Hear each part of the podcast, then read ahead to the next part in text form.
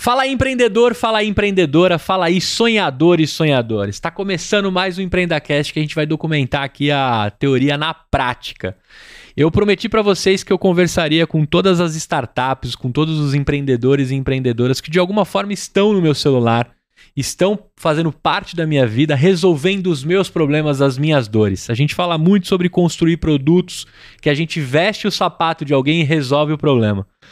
O caso de hoje é justamente muito sobre o Gustavo.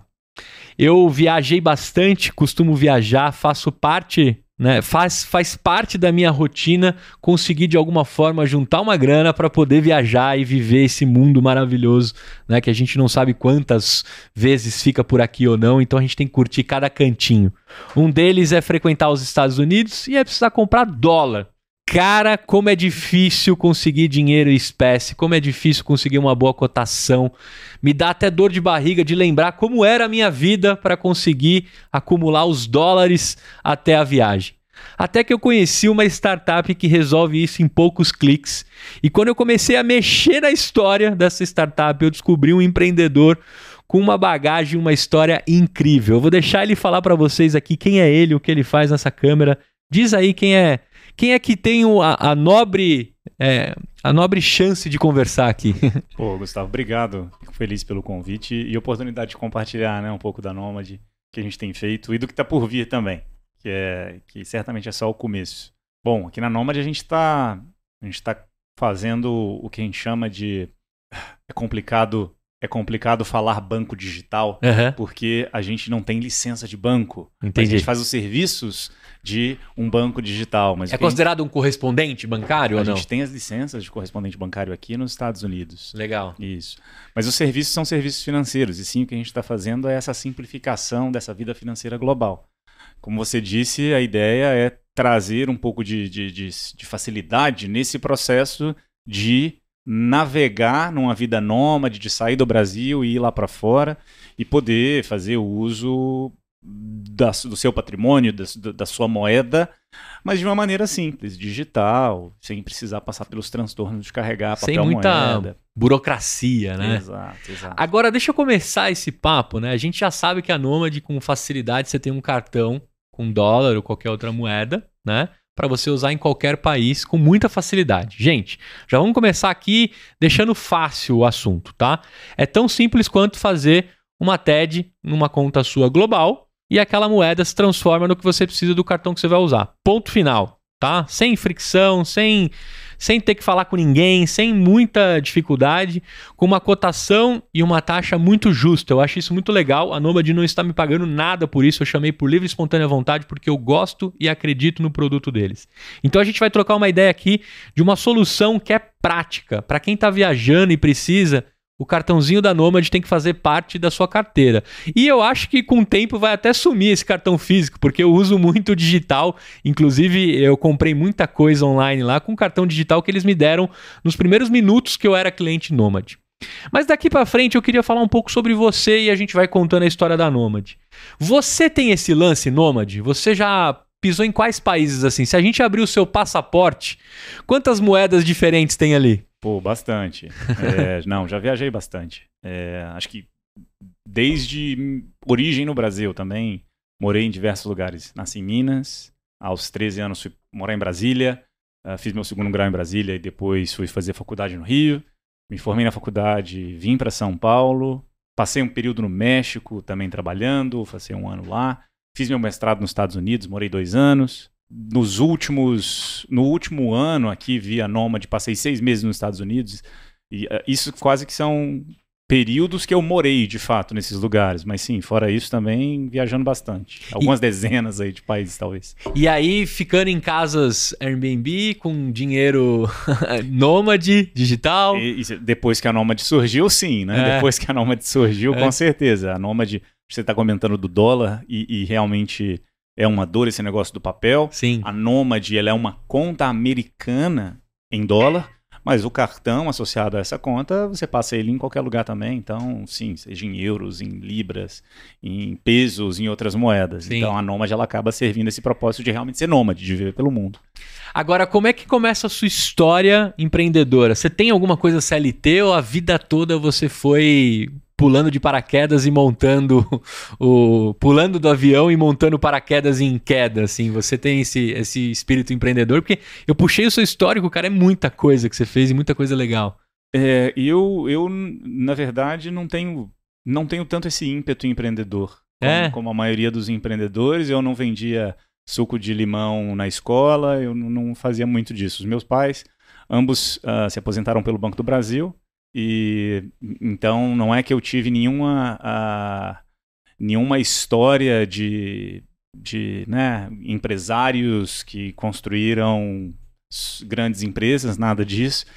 É, fiz uma faculdade de engenharia, fiz uma outra faculdade de administração e acabei, talvez até por não saber o que, que existia aí no mundo afora, né? Eu acabei me juntando ali com alguns amigos quando eu estava me formando na faculdade no mundo de consultoria. Então, meu primeiro emprego de fato foi em consultoria, que não é muito empreendedor, essa é a verdade Uhum. ali na empresa, né? A gente trabalha para outras empresas, é, é- é um, é uma responsabilidade claramente grande, né? Trabalhando com empresas grandes, ajudando nos negócios deles, mas nos negócios deles. É, um consultor é uma pessoa com perfil tipicamente de evitar risco. Uhum. Então, não é que eu tive nenhuma, nenhuma inspiração na minha formação. Eu comecei a me envolver com essa ideia de empreendedorismo depois que eu fui morar nos Estados Unidos e fui fazer meu mestrado lá. Isso foi em 2009.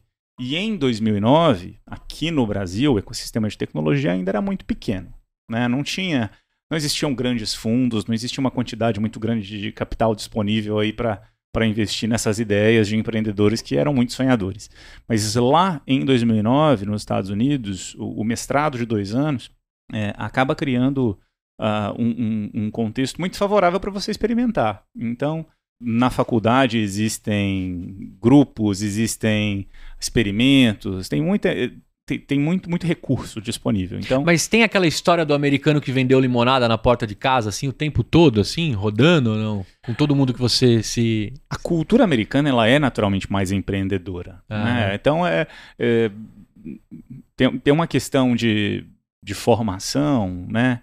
Desde a escola, tem uma questão de ah, fazer faculdade fora da sua cidade, é, tem, tem, tem é comum durante a faculdade, mesmo quem é de classe média, trabalhar, coisa que aqui no Brasil não é muito comum, essa é a verdade. Assim, existem estágios, sim, mas não tem aquele trabalho na biblioteca que você faz o seu part-time para juntar o dinheirinho. Isso é, isso é comum da cultura americana. Uhum. Então, o empreendedorismo, é, quando você faz um mestrado, é natural que existam projetos para complementar a experiência acadêmica.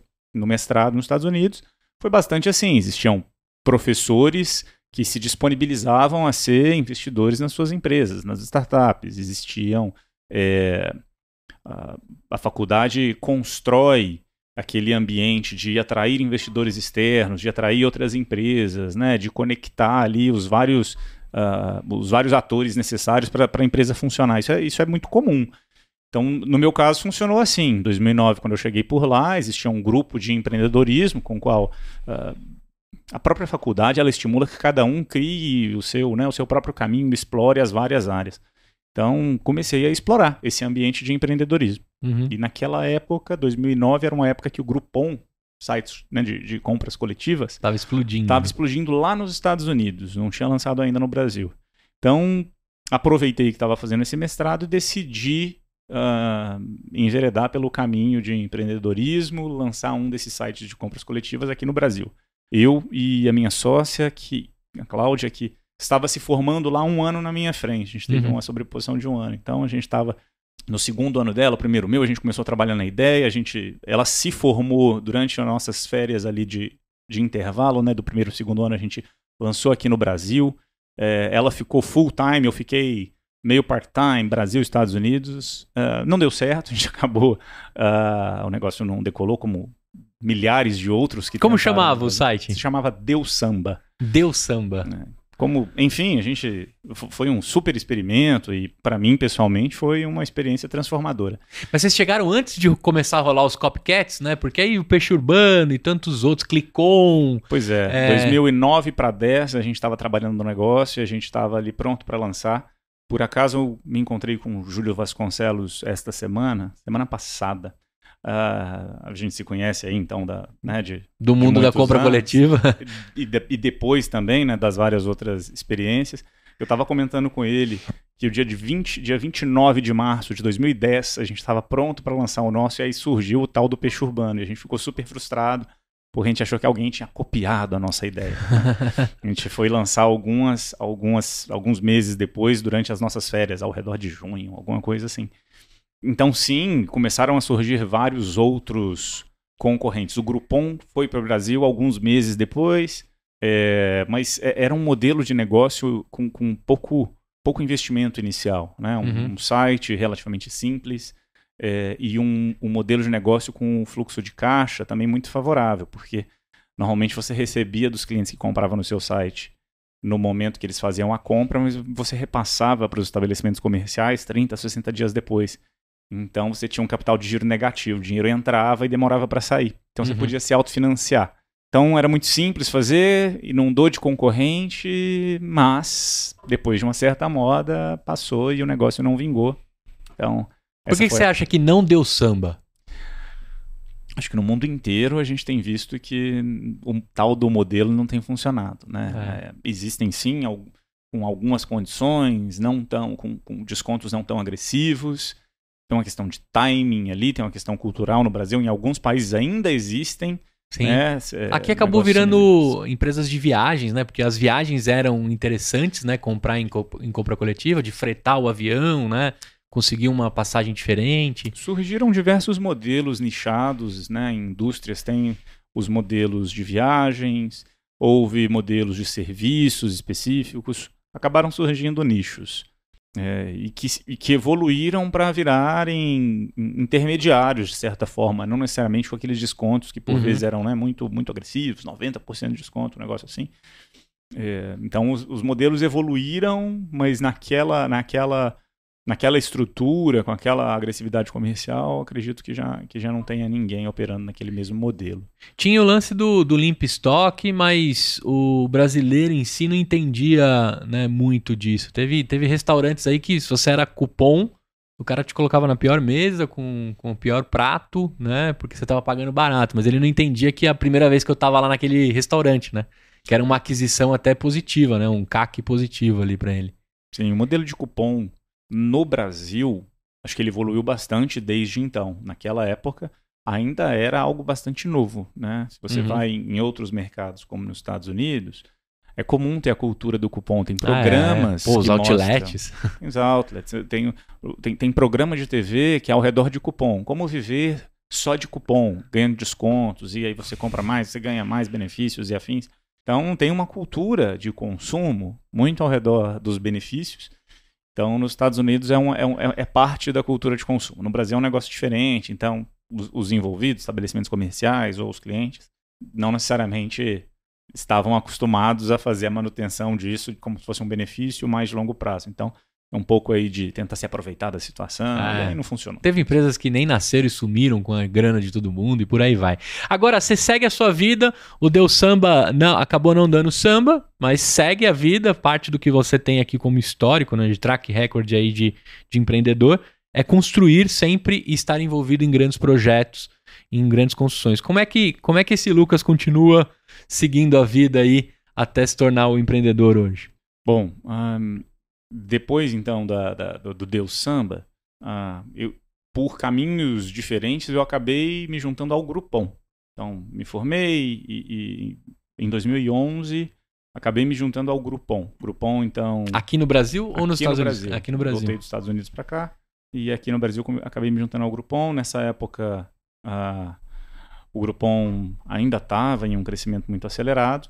Eu, pessoalmente, depois da primeira experiência, estava buscando empreender de novo, entrar em uma empresa uh, ou, ou, conseguir uma captação para empreender ou, ou uh, me juntar a uma empresa ainda em estágio inicial. Uh, não estava conseguindo, né? Não, não era lá experiente, não tinha uma grande ideia, não tinha. Enfim, não estava funcionando, então. E tinha alguns amigos que estavam no Groupon, me juntei ao Groupon. Inicialmente como um, um, um diretor comercial, eventualmente assumi uma posição de co-CEO.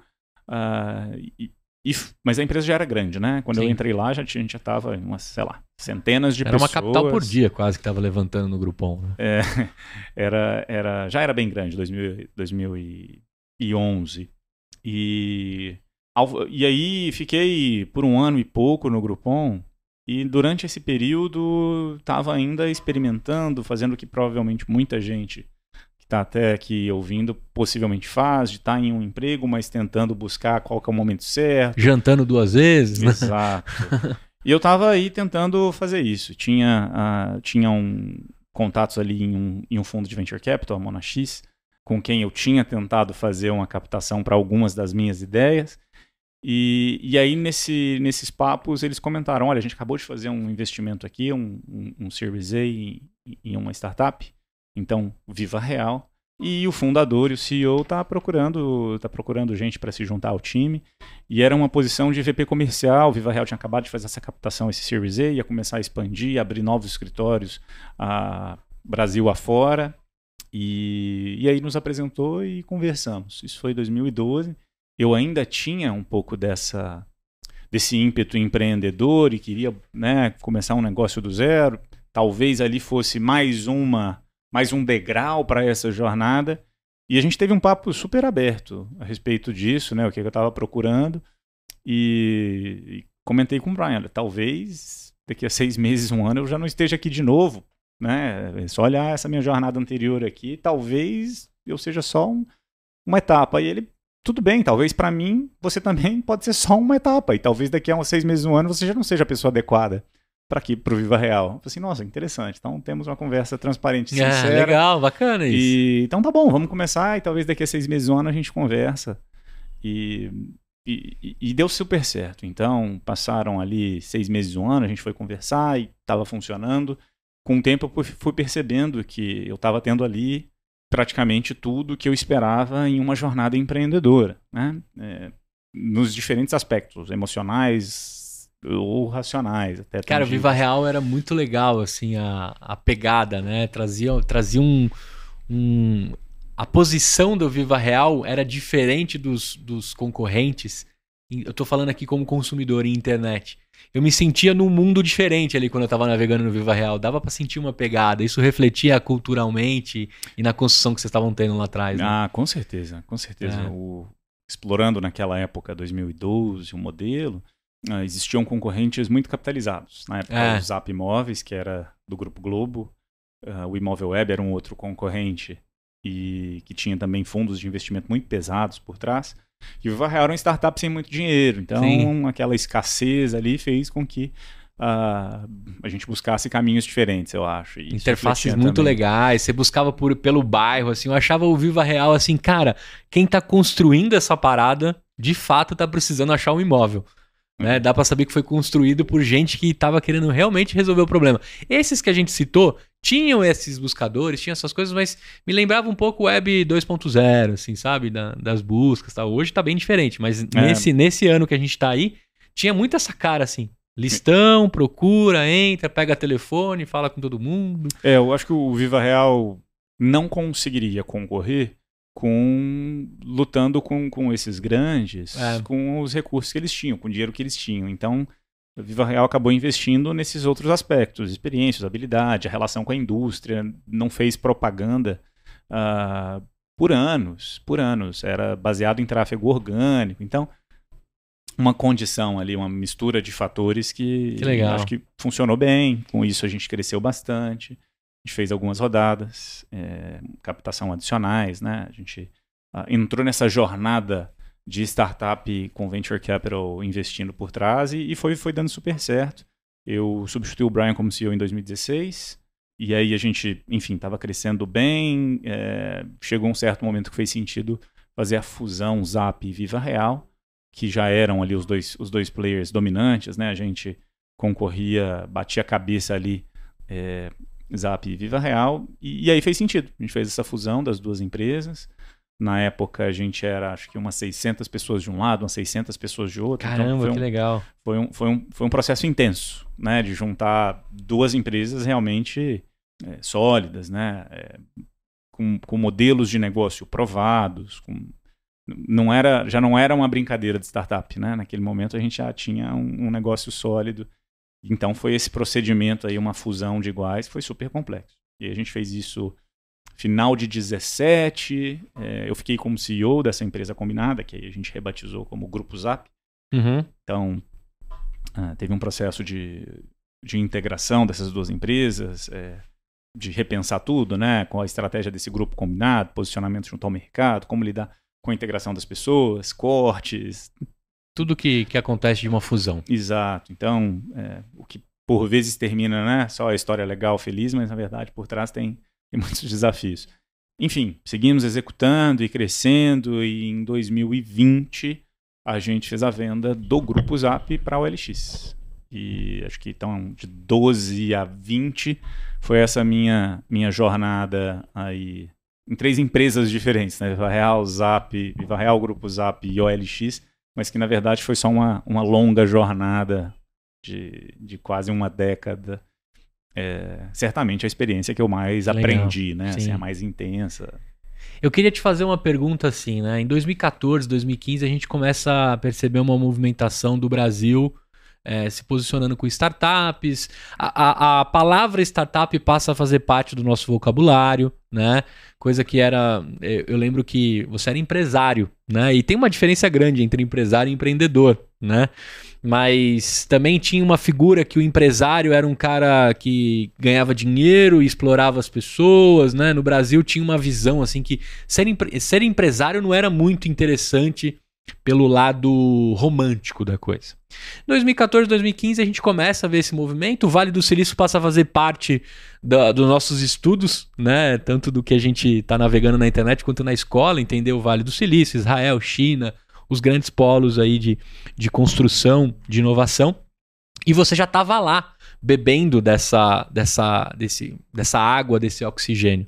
Eu queria que você trouxesse para mim um pouco assim de como foi essa tropicalização da inovação, das startups, quando chegam aqui no Brasil, de coisa que você já tinha visto num livro de quatro anos atrás. Assim, como é que você vê esse movimento e hoje, lógico, muito mais maduro? Quanto você acha que a gente está de delay do que acontece lá nos Estados Unidos e o que acontece no Brasil, assim?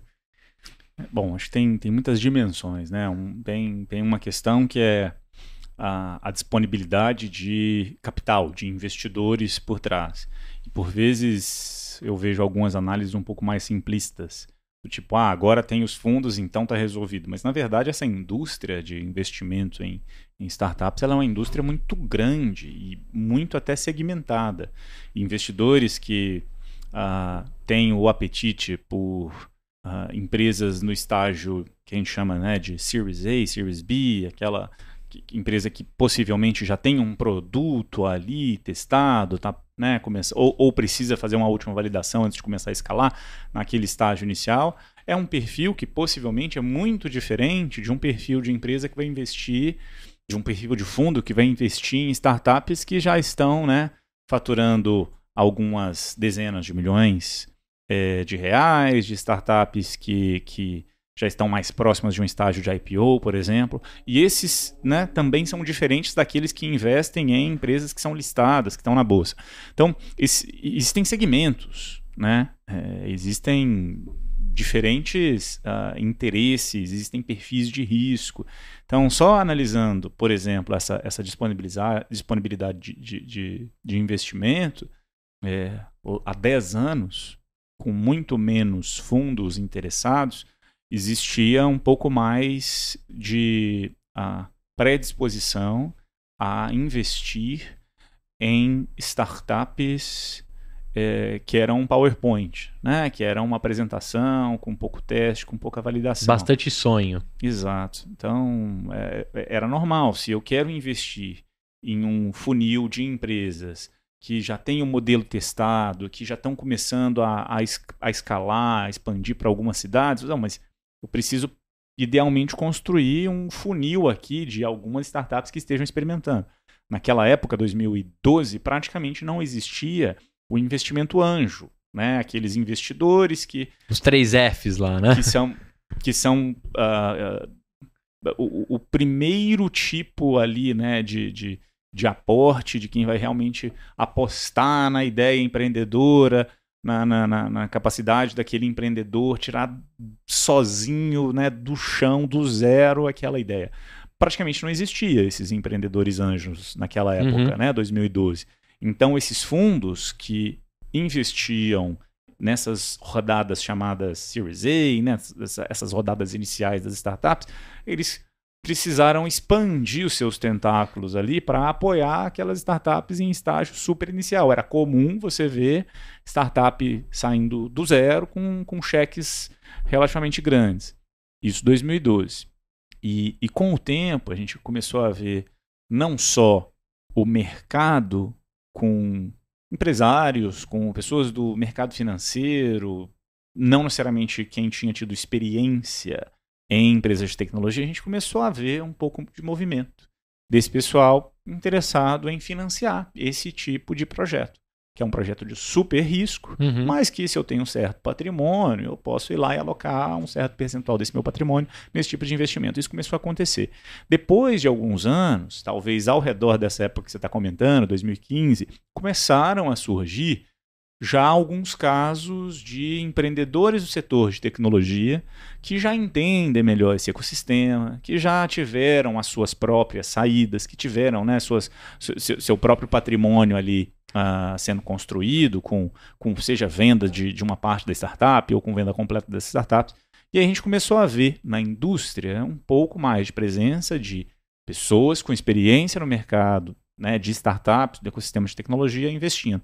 E isso deve ter sido, eu pessoalmente me lembro, ao redor de 2015, 2016, essa, essa, esse movimento, né, que é uma bola de neve. E aí, cada vez mais você vai investindo né, nesse ecossistema, mas agora não empresários de fora, de outros setores, mas sim o pessoal de, do, do, mundo de tecnologia que consegue dar o, o apoio, que consegue né, ser ser conselheiro, que consegue ser um tipo de consultor, que consegue fazer as conexões com os outros fundos que vão precisar estar presentes em rodadas futuras para seguir investindo e validando as próximas etapas. Então você começa a criar esse ecossistema mais estruturado e que é necessário, porque os investimentos de venture capital, eles normalmente, eles, eles ah, quando, quando é feito esse investimento em uma certa empresa, existe um período ali, 18 a 24 meses, uhum. para o qual aquele capital vai ser uh, destinado. investido, destinado. E aí existem, é por isso que tem esses nomes, né? Series A, Series B, essas rodadas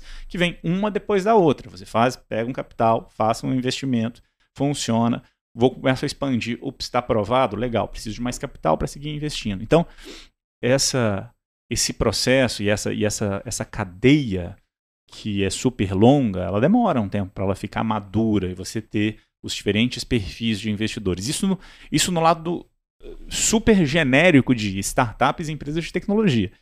Mas quando você começa a criar cada vez mais esse ecossistema robusto, você começa a ter mais especialização funcional, geográfica. Então você começa a ter fundos mais especializados em educação, fundos Impacto. mais ou em impacto, tem fundos mais especializados em fintech, é, né? Então você começa a ter um, um, movimento diferente. E agora, mais recente, a gente tem visto uh, uma, uma aceleração do conceito de venture capital corporativo. As grandes empresas vão entendendo a necessidade que elas também precisam de trazer inovação para dentro, para não ficarem para trás, para né, não, uhum. não correrem o risco de terem startups uh, concorrendo barra destruindo seus modelos de negócio mais tradicionais, então as próprias empresas, grandes empresas, começam a criar seus núcleos ali de inovação barra investimento no mercado. Então, isso também é parte é, de um ecossistema maduro. Quando a gente olha para a Europa, uh, seja Londres, uh, na Alemanha também a gente tem, e nos Estados Unidos, que acaba tendo já, não é um país, mas sim vários núcleos. Tem um lado ali mais é, Vale do Silício, tem um uhum. outro núcleo ali mais Nova York, enfim. Então a gente começa a ver esses, esses, essas bolhas, né, esses clusters aí de, de empreendedorismo e inovação que vão crescendo. No Brasil, a gente já começa a ver, ao redor de São Paulo, um, um, um grande centro super ativo, né? Temos o Largo da Batata ali com grandes, investi é, grandes empreendedores, né? E vão surgindo esses, esses núcleos e, e, e, e, as startups colaboram entre si. É muito comum que startups sejam clientes de startups. É muito comum que, uh, que, que, que, colaboradores, né, as pessoas que vão trabalhar em startups, em, em uma certa startup, já se sintam mais predispostos a trabalhar em uma outra startup. Sim. Naquela época, 2012 é, era muito difícil contratar para uma startup, né? Você estava comentando do termo empresário, é, se juntar a uma startup naquela época era um negócio muito risco, era normalmente quem se juntava, pô, você não conseguiu outra coisa, é, é isso, né? Você desistiu da vida, você, vai você não conseguiu um emprego em uma empresa tradicional. É, hoje não. Né? Você é um executivo frustrado que está tentando fazer a sua empresa, né? Exato, né? Você não conseguiu seguir o caminho tradicional. E hoje não, hoje é legal, né? Imagina o Nubank em 2013, 14. Quem é essa empresa, né? Um pouco é. estranho. Hoje não, hoje é legal, hoje é que legal, você trabalha no Nubank, você é reconhecido por isso, né? O, o jogo inverteu. Mas sempre tem os desafios de cada momento. Agora eu queria te pedir o seguinte: você que teve lá e respirou e bebeu desse, desse 2009 até 2013, 11 e todas as suas passagens pelos Estados Unidos, quando você vem para o Brasil e entende essa nova, esse novo corpo que a gente deu aqui, que está crescendo e está em, né, parece que é um bolo que não para de crescer, isso é muito bom.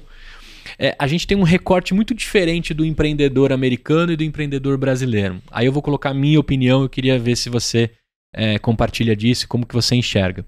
O americano, como o capital é um pouco mais fácil, vamos usar a palavra fácil no sentido de tá amadurecido, o cheque lá é, aparece um pouco mais rápido, porque o, o, o país em si não oferece tantos rendimentos no tradicional. O cara precisa arriscar um pouco mais, então o cheque está ali sempre né, é, pronto para entrar.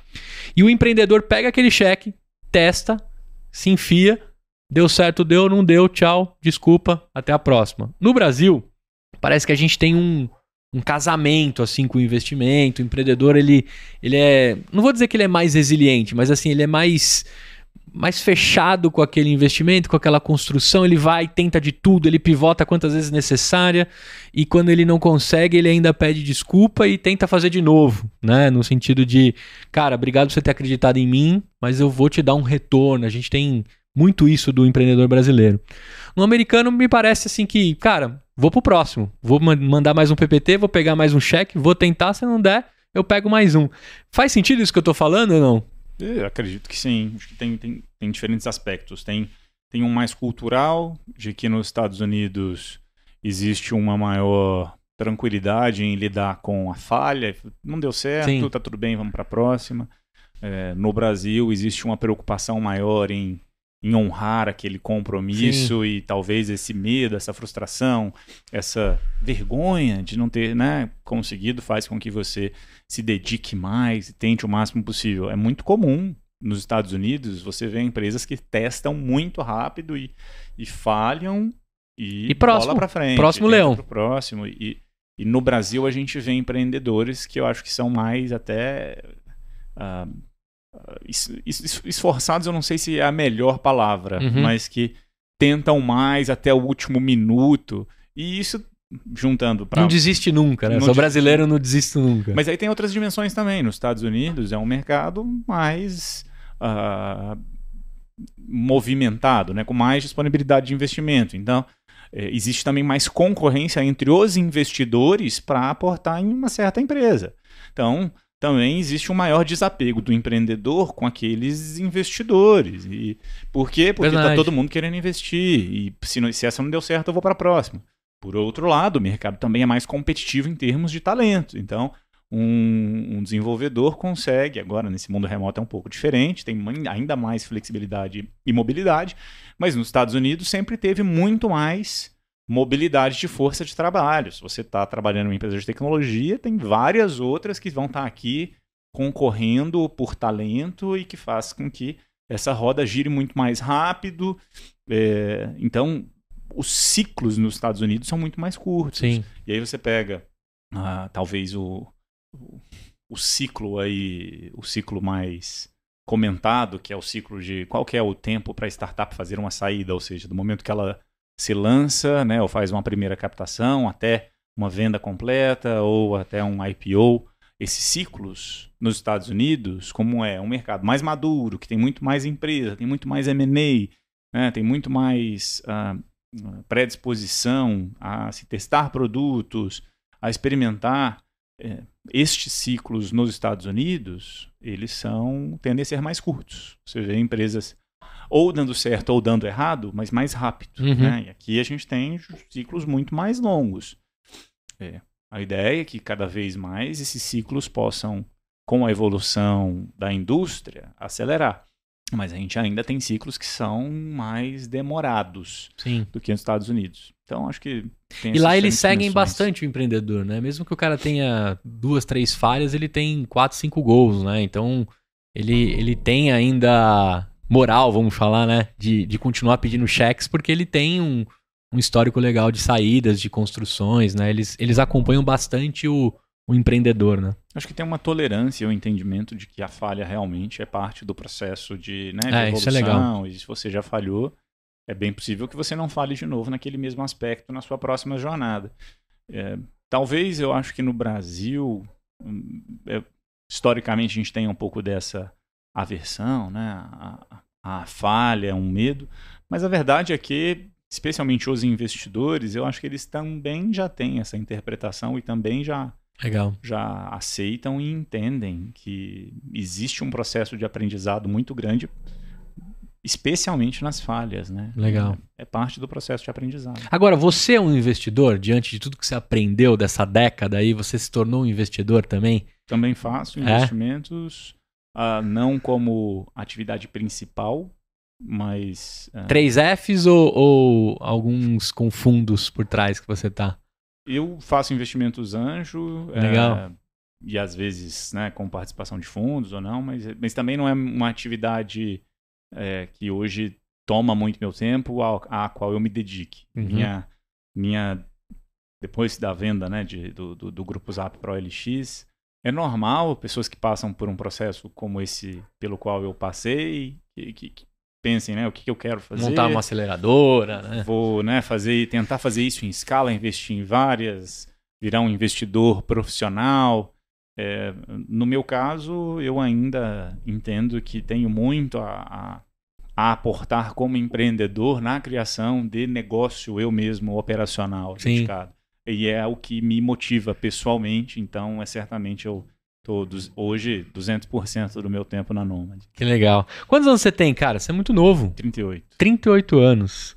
Porra, que legal, cara. Agora, dessa, desses 38 anos de construção, é, faz uma saída com um grande grupo. Eu lembro na época, eu vibrei bastante com a história porque eu acompanhei a Viva Real e eu sabia que tinha essa, esse espírito startup, né, esse espírito jovem.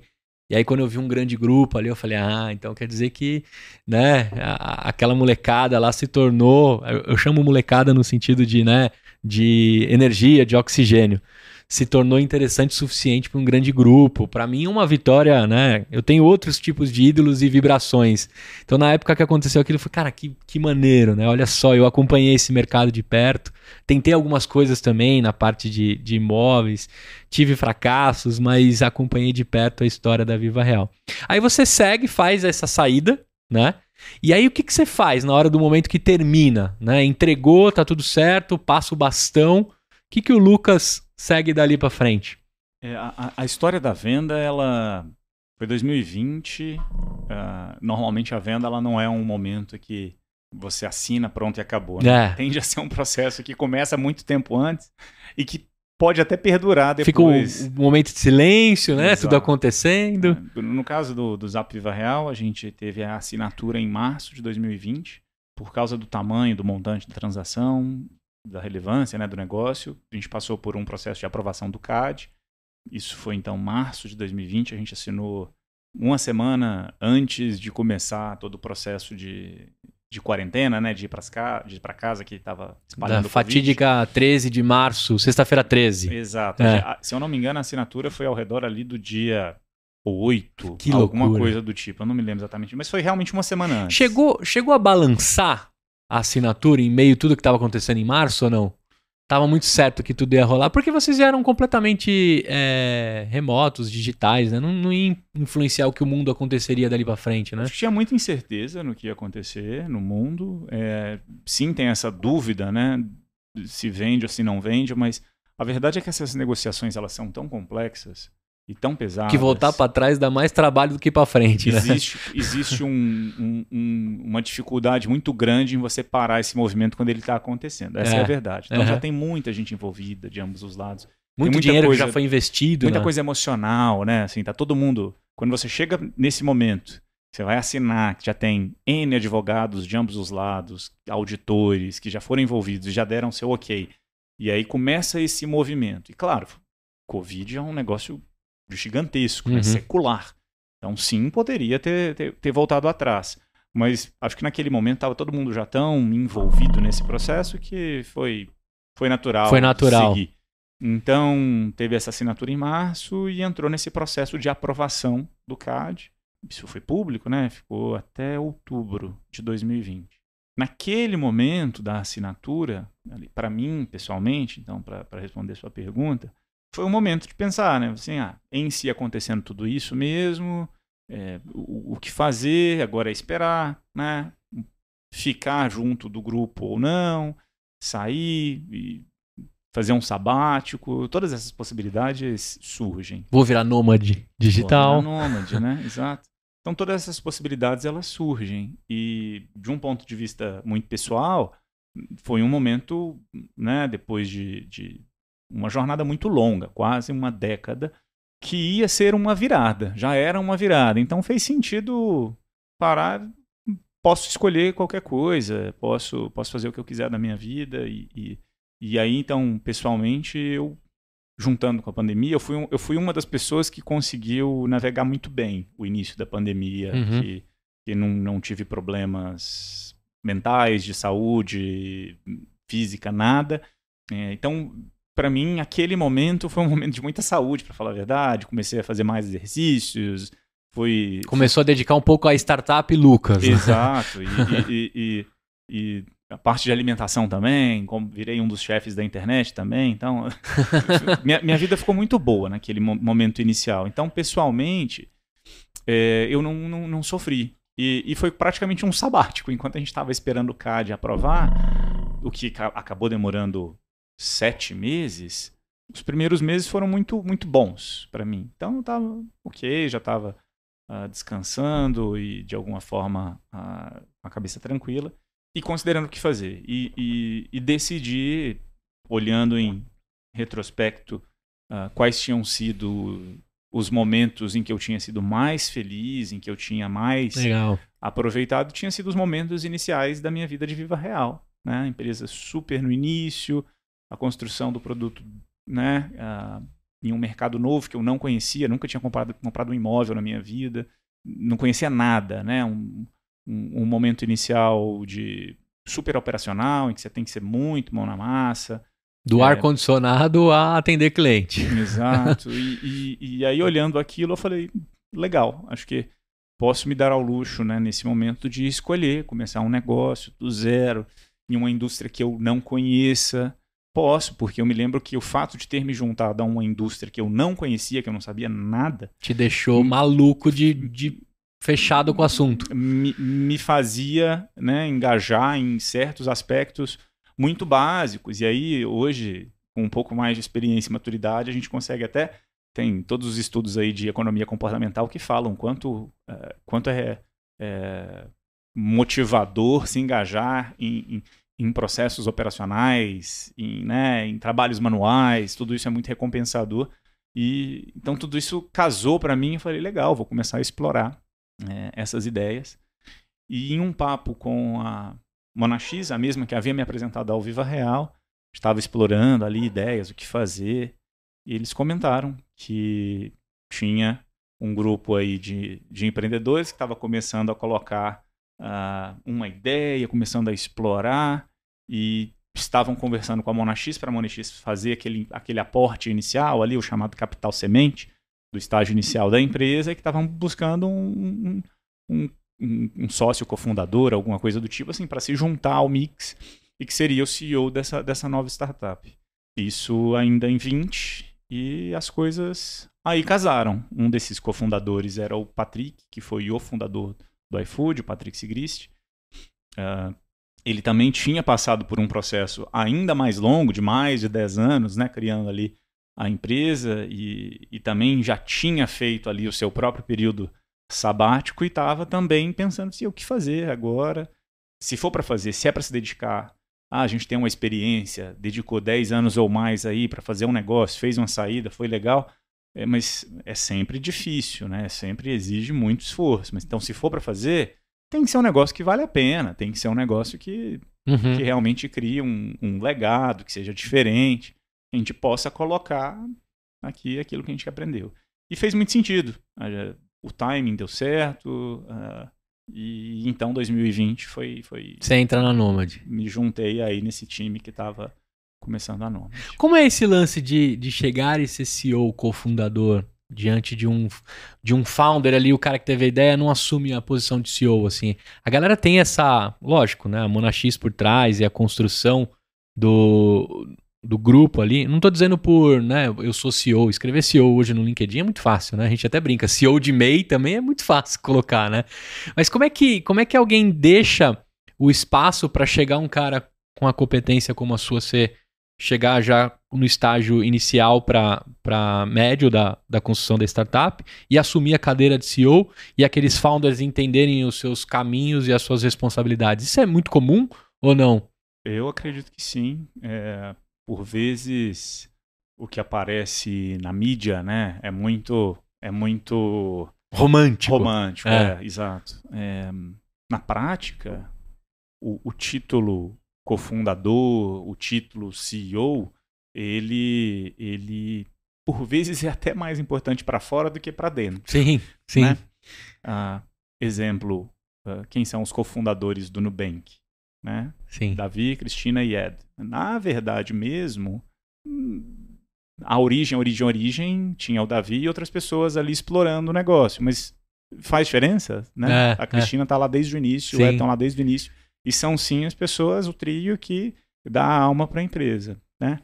Uh, tem, um, tem um artigo uh, do CEO, se eu não me engano, é o CEO da Microsoft, quando ele substituiu o Bill Gates, que ele fala, não sei se é dele, mas ele propagou sobre a necessidade dos CEOs refound the companies. O caso dele é diferente. Microsoft já era essa empresa, que já era esse monstro de sucesso, e ele precisou assumir e substituir o Bill Gates, que era um ícone. É um que ícone. era uma cadeira quente e pesada, né? Exato. Então, quando você chega e você assume uma responsabilidade, seja numa empresa já estabelecida como a Microsoft ou numa empresa pequena, e não só numa posição de CEO, em qualquer que seja a posição, substituir um gerente é super complexo. O gerente que estava ali anteriormente, ele tem todos os seus ritos, tem os seus processos, tem o seu direcionamento. Vai chegar uma pessoa nova para substituir, você precisa recombinar tudo.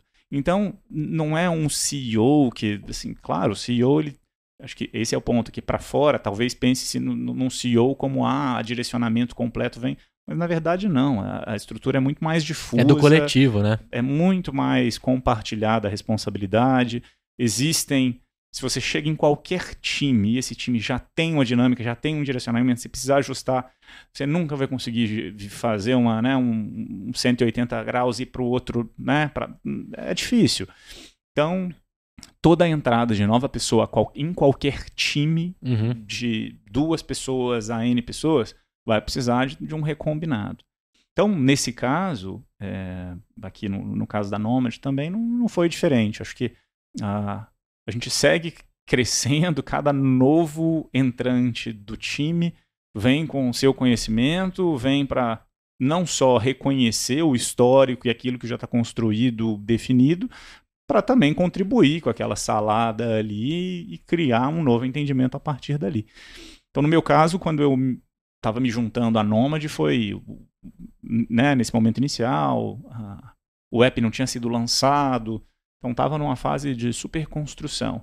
E a gente lançou o app em novembro de 20 e estamos aqui 18 meses à frente com N né, evoluções nos diferentes aspectos. Né?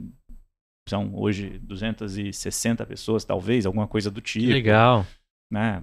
Já um produto lançado, enfim, N métricas aí.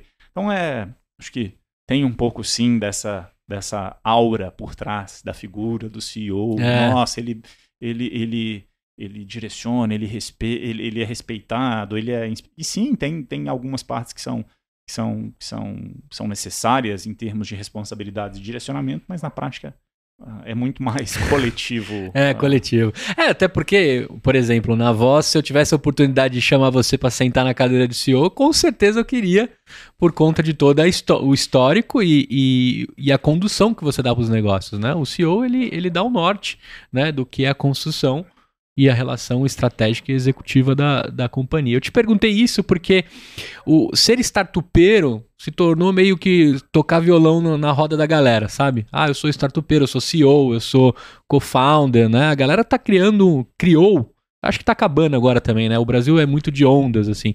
Mas criou uma figura de ser startupeiro, ter uma startup como algo assim. É, legal, né? E de fato esquecendo dos problemas que resolve né?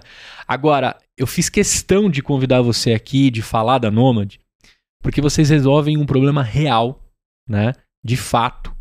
E eu tenho vocês no aplicativo, abri hoje, porque eu recebo de alguns clientes é, internacionais, eu recebo pela minha conta Nomad, até que eu regularize a voz e conteúdo com exposição internacional, emissão de invoice, etc. E hoje mesmo eu abri, né? Porque um, um, uma transferência aconteceu dos Estados Unidos para minha conta Nômade. E aí eu falei, cara, olha que loucura, né? A gente está falando de um, de um mercado que parece tão simples, de banco digital levantando a cada esquina, de várias coisas rolando, e eles estão resolvendo um muito maior que conversa com todos esses para quem está em transição em países. De fato, vocês resolveram a minha dor. Cá está você aqui e eu queria entender do nascimento da Nômade né? Tá, você, comentou aí 18 meses em crescimento e eu acho que vai explodir, dobra, dobra, triplica e, e eu vou ficar muito feliz em ver explodindo em tudo que é lugar. A Nômade nasce ali da construção de nômades, os sócios, os seus sócios ali, a construção.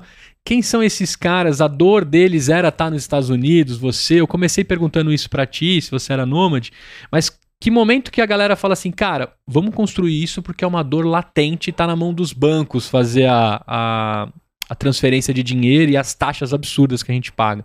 Mas como é que nasce ali? Fala, cara, vamos resolver isso. Bom. Da onde nasce o momento? Sim. Uh, todo mundo que vai para fora sofre.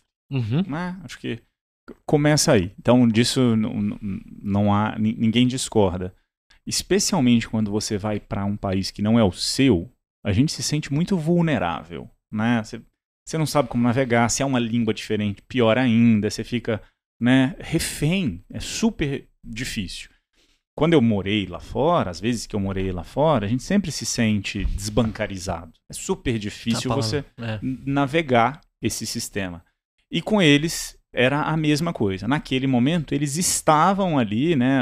Alguns dos, dos cofundadores estavam nos Estados Unidos e estavam nos seus períodos sabáticos e aí pensando o que fazer e certamente sofrendo, sofrendo porque tinham essa dificuldade em navegar o sistema financeiro global. E veio daí. Então, ali foi assim, como pode ser tão difícil você fazer algo que no Brasil para a gente é tão fácil, é, veio daí. E aí começa com essa exploração. Peraí, mas por que, que eu não consigo abrir uma conta? Por que, que eu não consigo. Por que, eu tenho que pagar essas taxas? Né? O que está por trás? É proibido? É ilegal? O que, que é? E aos poucos foi se percebendo que, na verdade, não tinha nada de ilegal, era uma questão sistêmica ali, estruturante, que o fazia... Sistema, o sistema pesado e burocrático que tornou aquilo caro. É. Se você fosse num banco tradicional, numa agência nos Estados Unidos para abrir uma conta, cada um ia ter o seu processo, e é natural. Se você vai no Brasil também, cada banco pede um documento diferente. Então, cada um tem o seu processo. Existem aqueles que, nos quais você vai chegar na agência, olha, eu quero abrir uma conta e tem um que vai pedir, eu quero um comprovante de residência, mas eu não tenho comprovante de residência.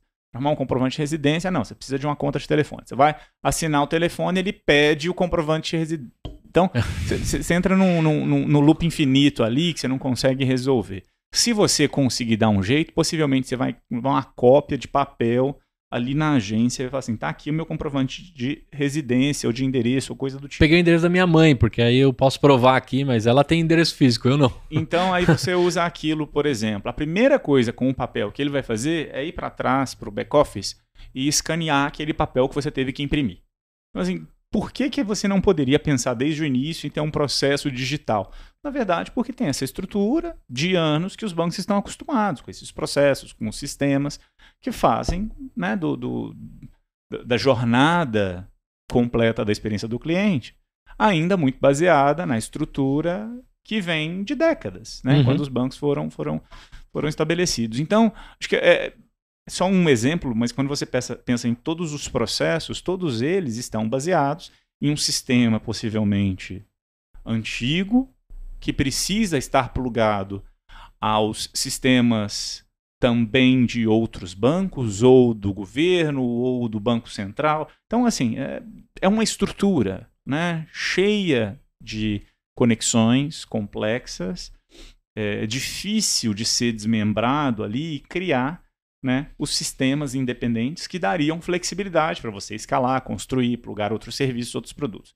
E, e, e, isso começou a acontecer agora, mais recente, nos uhum. últimos cinco anos, talvez. Sim. Você tinha né, por trás desses grandes bancos eh, grandes sistemas, legado, grandes blocões que a gente fala, monolitos, difíceis de você Será que eu posso substituir agora e plugar aqui um novo cartão de crédito nesse sistema antigo? Será que eu consigo plugar um sistema antifraude de uma startup que só faz antifraude, por exemplo, que é muito mais sofisticada, com novas tecnologias? O que começou a acontecer, principalmente, eu diria, nos últimos cinco anos, lá nos Estados Unidos, foi essa capacidade de vamos quebrar essa estrutura, que é um blocão indivisível, em segmentos, para que você consiga fazer esse plug and play aí, né? Dessa, dessa, uh, desse novo momento que permite que startups se especializem em oferecer produtos, às vezes B2B, às vezes B2C, e você constrói essa nova oferta. Então, isso começou a acontecer nesses últimos anos. A, aí a Nomad, é, conectando isso ali, né, a, a origem da Nomad, é, é, essa provocação, essa dúvida. E aí, será que dá para fazer? Uhum. Né? E será que pode? Será que pode fazer? E isso aconteceu também aí nos últimos anos, e dali que começaram a, a evoluir. Então, uh, esse movimento veio, sim, de uma dor, de um momento, que casou com um timing que a, indú que a indústria estava tava, assim, também preparada para, ok, dá para fazer, e aí acabou sendo precursor. A Nomad foi a primeira conta digital gratuita para americano, é, é, em um banco americano. Para brasileiros. Em dólares, para brasileiros não residentes nos Estados Unidos, que conseguem abrir com a sua identidade, com seu RG ou carteira de motorista do Brasil, lá nos Estados Unidos. 100% segura, porque é uma conta garantida pelo FDIC, que é o equivalente ao FGC aqui do Brasil. Ou seja, se acontecer algum problema e o, os bancos quebrarem este fundo garante que cada correntista tem um seguro de até 250 mil dólares, então, assim, super seguro. Legal. E quando a gente pensa nessa estrutura construída em cima dessa plataforma bancária nos Estados Unidos, na verdade, o que a evolução, uma coisa é a gente ter essa dor e esse, e esse momento de a gente se sente super mal, a gente é desbancarizado, desbancarizado. Será que isso faz sentido? Quando você tem esse primeiro momento, aí você vamos dar um passo para trás e ver se tem um negócio que a gente consegue realmente fazer. E o que foi evoluindo foi o entendimento de que, para todo sempre, a gente entende que o Brasil é o país do futuro. E a gente quer dizer o quê? Que sim, o Brasil vai ser sempre um país emergente. É muito difícil, na nossa crença, achar que o Brasil vai ser, de fato, um país com uma moeda estável, com uma moeda forte. A gente acredita que o Brasil vai ser um país emergente com uma moeda de país emergente que é uma moeda volátil. A gente entende que 10 anos para frente, o real ele ainda vai sofrer essas movimentações, que é o que a gente tem, tem visto agora, uhum. especialmente. A gente, a gente é uma questão que leva gerações para evoluir, né? E sim, se a, a gente entende que o Brasil por muito tempo ainda vai continuar tendo esta relação de, de maior risco com o resto do mundo. E se, e se isso é uma verdade, isso é o que está por trás do que a gente acredita como a gente está construindo para a gente, na verdade, contribuir com uma maior estabilidade do patrimônio das pessoas, dado que uma volatilidade no longo prazo faz com que a moeda se desvalorize, uhum. ter uma conta em dólar que te permita diminuir essa sua exposição a essa volatilidade, se ela for fácil, gratuita, né, simples de ser estabelecida, vai resolver, resolver uma super dor. Sim. Então, daí que veio, assim, não, peraí, tem, tem, tem sim, parece que tem uma solução que faz sentido, que é uma plataforma para você combater essa volatilidade, te permite ter parte do seu patrimônio financeiro em dólares. Legal, mas não só ter esses depósitos, você pode usar e você pode rentabilizar. E daí foi evoluindo. Quando a gente lançou, que foi em novembro de 2020, era no meio da quarentena, a gente não conseguia viajar internacional. E este uso, que foi o que você está comentando, cara, eu viajo, né? Maravilhoso. Naquela época não estava acontecendo. Uhum. Quando a gente pensou no lançamento do produto, como eu comentei, 2019 para 20, já estava né, o pessoal pensando ali na solução. Inicialmente pensava-se em focar no lançamento para este público, o viajante internacional. Mas chegou novembro de 20, quando a gente lançou, não tinha. A gente teve uma grata surpresa que foram os brasileiros fazendo compras internacionais do Brasil, comprando lá fora, é, tendo os mesmos benefícios que um viajante internacional tem de economia, de impostos e spread. Uhum. E então, os primeiros 12 meses ali, ou seja, de novembro de 20 até outubro, novembro de 21, com as fronteiras fechadas, esse foi o principal público. E aí, a partir de novembro de 21, a seis meses, é que aí abriu de fato fronteiras, abriram as fronteiras. E, e aí o produto também passou a ser usado com este, né? Com esse Sim. perfil, que era até o perfil inicial de ida a mercado. E aí as coisas têm se multiplicado, os últimos seis meses têm sido bem, bem legais em termos de, de aceleração. E o produto que, como eu comentei, tá? Então, tem 18 meses de vida hoje, na verdade, ele foi evoluindo, né? Então, Sim. às vezes você abre o, o app e, e, é, por vezes você nem vê o que está por trás. Sim, no nosso caso, dá para ver que funcionalidades também avançaram versus o que a gente tinha em novembro. Uhum. As coisas vão avançando. Eu usei em novembro para dezembro. De 21 de agora. De 21 agora. É, é. Então, se você compara com novembro, dezembro de 20, um ano antes, quando a gente tinha lançado, evoluiu bastante. Então as coisas vão evoluindo muito. É, é. parte é parte da jornada da startup. Tem um tempo do cartão chegar na minha casa, porque ele vem dos Estados Unidos, uhum. o cartão, né? É, tem planos de ser emitido no Brasil o cartão? Sim, é, é, uma, é, é, é um processo que envolve uh, negociar barra desenvolver com N provedores. Uhum. Né? Então, sim, é parte do plano, existe, exige aí uh, muito desenvolvimento, contrato, licença e afins é parte dos planos. Legal. Hoje sim os cartões são produzidos 100% nos Estados Unidos. E aí tem uma questão de tempo barra custo, né? Que a gente fazendo no Brasil uh, melhoraria bastante. Bastante. Mas como você comentou também, sei lá se esses cartões vão existir daqui a algum tempo. É. Né? Cada vez mais. Nem sei se tem que colocar no roadmap, viu, Lucas? pois é, é, é parte sei. da discussão. É. Uma coisa que já existe, é muito comum, você comentou do cartão virtual. Na verdade, tem duas coisas acontecendo. Uma coisa é o cartão virtual, que você pode usar daqui para comprar num site. Uma outra questão é o, o pagamento com o celular por aproximação. É. Né? Que também é uma tecnologia que já está disponível. Se você não precisa do cartão físico, o cartão Nomad já funciona, né? Plugado nas, nas wallets digitais, Apple Pay, Samsung Pay, etc. Então isso funciona lá fora. É, e, e, a indústria e a cadeia de valor toda tem evoluído. Hoje, por exemplo, para você sacar na Europa já é muito comum você conseguir sacar só com celular por aproximação. Nos Estados Unidos já não é tão. É. Ainda não é tão, mas daqui a 12 meses, bem possível que já esteja super distribuído a possibilidade de sacar por aproximação. Então, cada vez mais os usos, né, os canais vão evoluindo e aí a gente quer. O que a gente está fazendo é um negócio para simplificar o acesso à vida financeira global. Se é com cartão, se é com SMS, se é não importa. Uhum. Isso, é, isso, é, parte da nossa responsabilidade para com o consumidor. Perfeito. Né? Mas, mas, é verdade, o cartão daqui a pouco, sinceramente. É, eu te perguntei isso porque eu vou contar minha jornada para você. Fui para Orlando com a minha família em dezembro de 2021 e conheci a Nomad.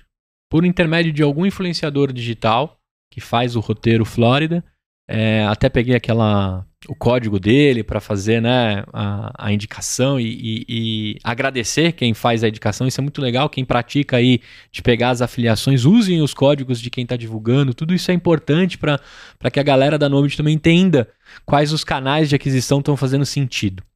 E aí fui pego por isso, ganhei lá meus 10 doletas também de ter aberto a conta e etc. Não sei como tá isso agora. E aí, assim que eu fiz o cadastro, foi muito rápido, fui aprovado Minha jornada. Cara, já tenho um cartão digital. Vou começar a comprar na Amazon as coisas e mandar pro hotel. Porque eu queria aproveitar ao máximo a minha viagem com meu filho para me divertir e fazer poucas compras. As coisas que eu precisava eu já comprei na Amazon americana e mandei para lá. Minha missão ali era não pagar o IOF do cartão de crédito, que eu acho um absurdo.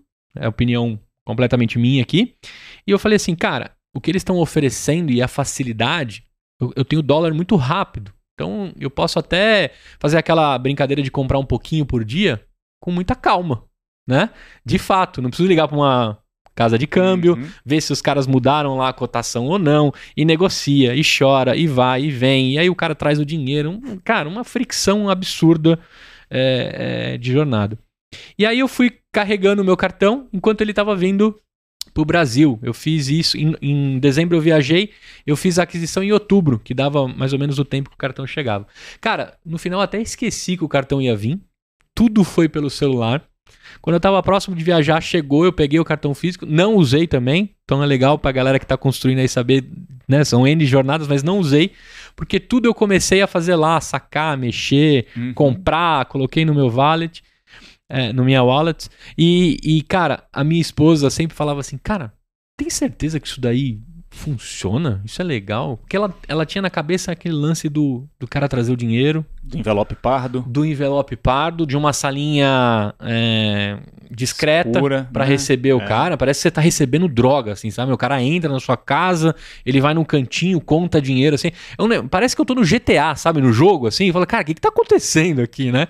E também ela tinha uma memória bem, bem apagada de 2013, 14, que a gente viajava com Travel Money. Que eu achava uhum. muito legal viajar com Travel Money, né? Você saía com um cartão, começava a colocar dinheiro nele e saía gastando. Aí depois veio as taxas e etc. E aí terminou a jornada com as famílias que eu viajei e a gente falou assim, cara, tá muito fácil vir para cá agora. Claro, né, gente? Dentro dos privilégios, construções e, e de um recorte de uma classe que tem a possibilidade de viajar, né? Estamos falando de um Brasil de alguns recortes que eu vou até te perguntar quem, quem é o cliente nômade, né? Quem é que tem transação internacional. Mas, cara, quando terminou a jornada, parece que vocês tiraram um piano ali das minhas costas que tinha daquela situação assim. Por, por, é, é, muito claro quando você está na Flórida, né? Você vai no outlet e você perde, às vezes, a mão do que você compra. Você fala assim, puta, tá tão barato que vale até a pena eu, eu comprar e depois eu dou um jeito de pagar, né? O brasileiro tem isso. Nessa situação antiga, antes de conhecer a Nomad, era desesperador para mim, porque se acabasse as cédulas, eu já não tinha dinheiro para chips, né? Eu já não tinha dinheiro para pegar um táxi, alguma coisa corrida, que o dinheiro lá ainda é muito vivo, né? O, o, a cédula. A Nomad acabou com isso. Eu ia colocando meu dinheirinho, aí eu fiz até o meu, meu Excel, ó, isso aqui que tá na Nomad eu gasto com essas coisas. O dinheiro físico que eu levei e precisei transferir, eu já usava ali para tips, para algum restaurante, alguma coisa no parque. E aí terminou a jornada, cara, eu tava até mais leve. Eu não sei quanto isso representa da viagem, sabe? O quanto o meu cérebro consumia com a parte cédula e dinheiro. Uhum. Mas eu te digo que essa última viagem eu voltei mais leve. E a Nômade contribuiu para isso. E aí eu queria te fazer algumas perguntas, porque todo amigo meu que, né, eu vendo Nômade o tempo todo, cara, eu sou o maior vendedor de vocês. Alguém me pergunta, cara, me indica uma casa de câmbio, pelo amor de Deus. Não vai mexer com essas coisas, não presta. Vai aqui, ó, no digital, né? É... Aí todo mundo pergunta, cara, mas como que é a taxa? Que cotação?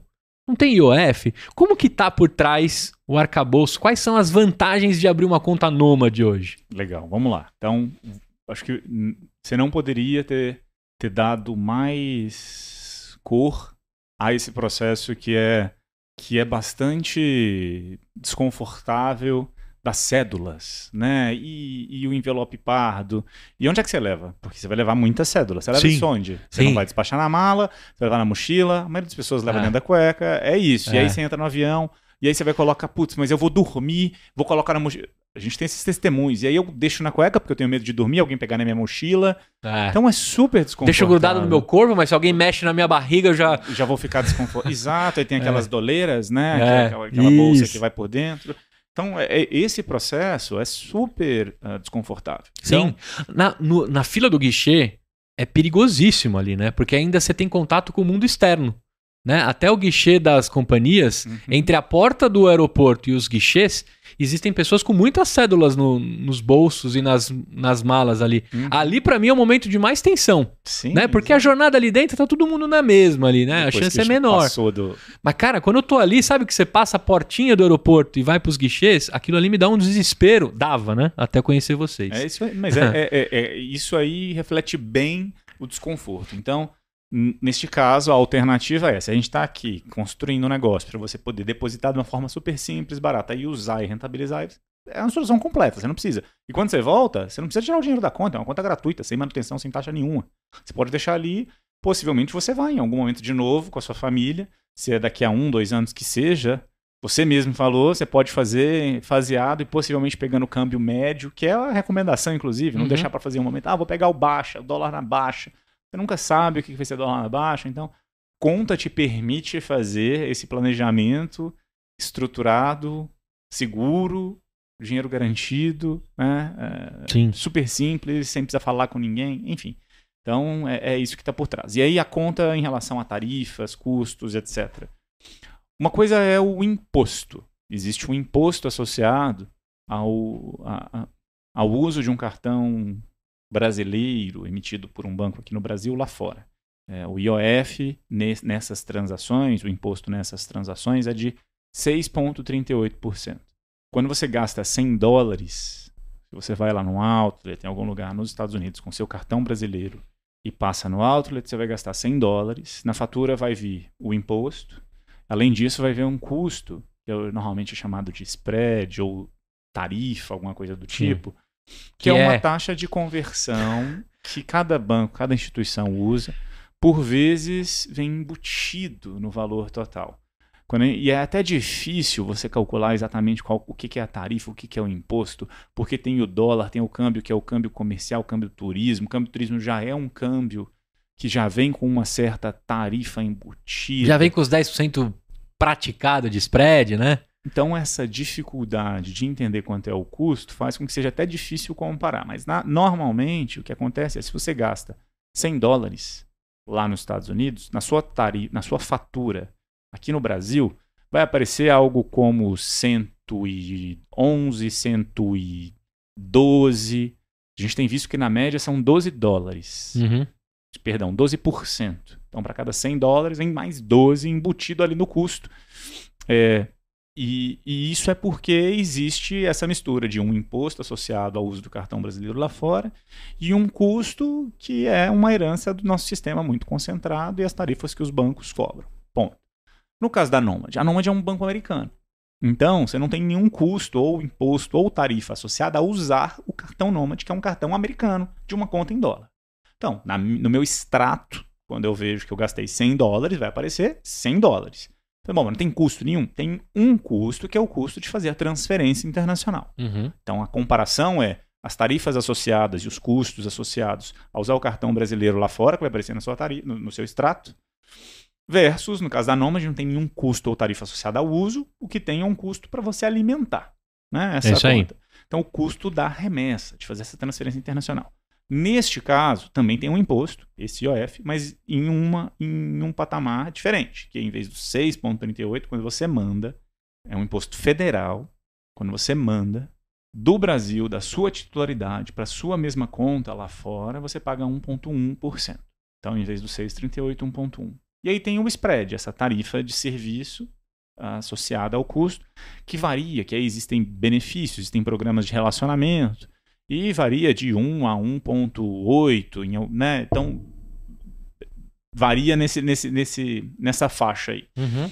Ah, dependendo do, Esse é o dinheiro que a Nomad fica. esse é o dinheiro que a Nomad fica, não só o que a Nomad fica, porque por trás também existem, Sim. né? Tem todo um arcabouço para pagar também. Existe um banco de câmbio que está por trás dos planos, que é quem presta o serviço para a gente. né? Aham. Então, sim, este, este, este spread, essa, ta- essa tarifa entre 1% e 2% aí, ela tá, ela embute tudo isso, todos os custos associados à, à prestação de serviço. Então, então, em resumo, esses 1,1% mais entre 1 e 2, ao redor de entre 2 e 3% de custo, versus os 12%, que é o que você teria usando seu cartão brasileiro lá fora, a gente está falando de uma economia de 10%. Acho que é, é É. Grandes números, a gente está falando dessa economia do uso do cartão, que é um cartão americano, emitido, né, associado a uma conta americana, 100% em dólares. E esse cartão não funciona só nos Estados Unidos. Hoje são dezenas e dezenas de países, múltiplas moedas ao redor do mundo, que o cartão funciona. E aí o que acontece é, no uso deste cartão, por exemplo, em Lisboa, se você vai para Portugal, você não tem custos associados. O que existe é uma conversão imediata do dólar para o euro naquele momento, né, no câmbio comercial, sem nenhuma tarifa associada. Então, como, como existe bem menos flutuação do dólar para com as outras, né, para com o euro, libra, etc. Então Sim. você está pagando ali a, o, o, câmbio do momento entre aquelas duas moedas, mas sem spread, sem tarifas associadas. Então é uma conta em dólar que te dá os mesmos benefícios em qualquer lugar do mundo onde você for usar. A última viagem que você fez que não foi Estados Unidos, você foi com seu cartão Nômade, Exatamente. cheinho lá, chegou lá, precisou rolar, rodar ele, sacou na, nos caixas do, da Europa, etc, e tudo de boa. Exatamente. Que legal, cara. Eu, não tive ainda a experiência de ir para a Europa, né? Eu, eu ainda faço muito Estados Unidos, né? Eu, tenho, eu preciso abrir os meus horizontes de, de outros locais para conhecer. Ser é, mais nômade. Ser mais nômade, né? Mas o fato de sacar ali, pegar a cédula. Cara, tem uma sensação que eu preciso contar para você, assim, como usuário, né? O dia que eu enfiei o cartãozinho lá e saiu o dólar, eu, eu me sentia, sabe? Eu ia falar me sentir americano, mas assim, eu me senti dono da, do local que eu tava. Que eu acho que é aquela dor que a gente comentou antes de você estar muito vulnerável quando você não está no seu país e na sua língua. Uhum. A Nômade cumpre essa parte. Lógico, tem várias outras coisas que deixam as pessoas vulneráveis. A gente ainda tem um grande índice de brasileiros que estão fora no mundo que entram em depressão e tantas outras coisas diante dessa vulnerabilidade de estar fora da sua da, da, sua casa, né? Mas ali eu senti, na hora que saiu o dinheiro, eu lembro da, do rosto da minha esposa. Ela falou, cara, funcionou. Funciona. Funciona. Funciona. Porque eu sou, eu sou o maluquinho da galera, né? Eu sou o cara Você que. Testa. É, eu sou o cara que traz as startups, que faz os negócios, né? Os meus amigos demoraram um tempo para colocar grana na Nômade, tá?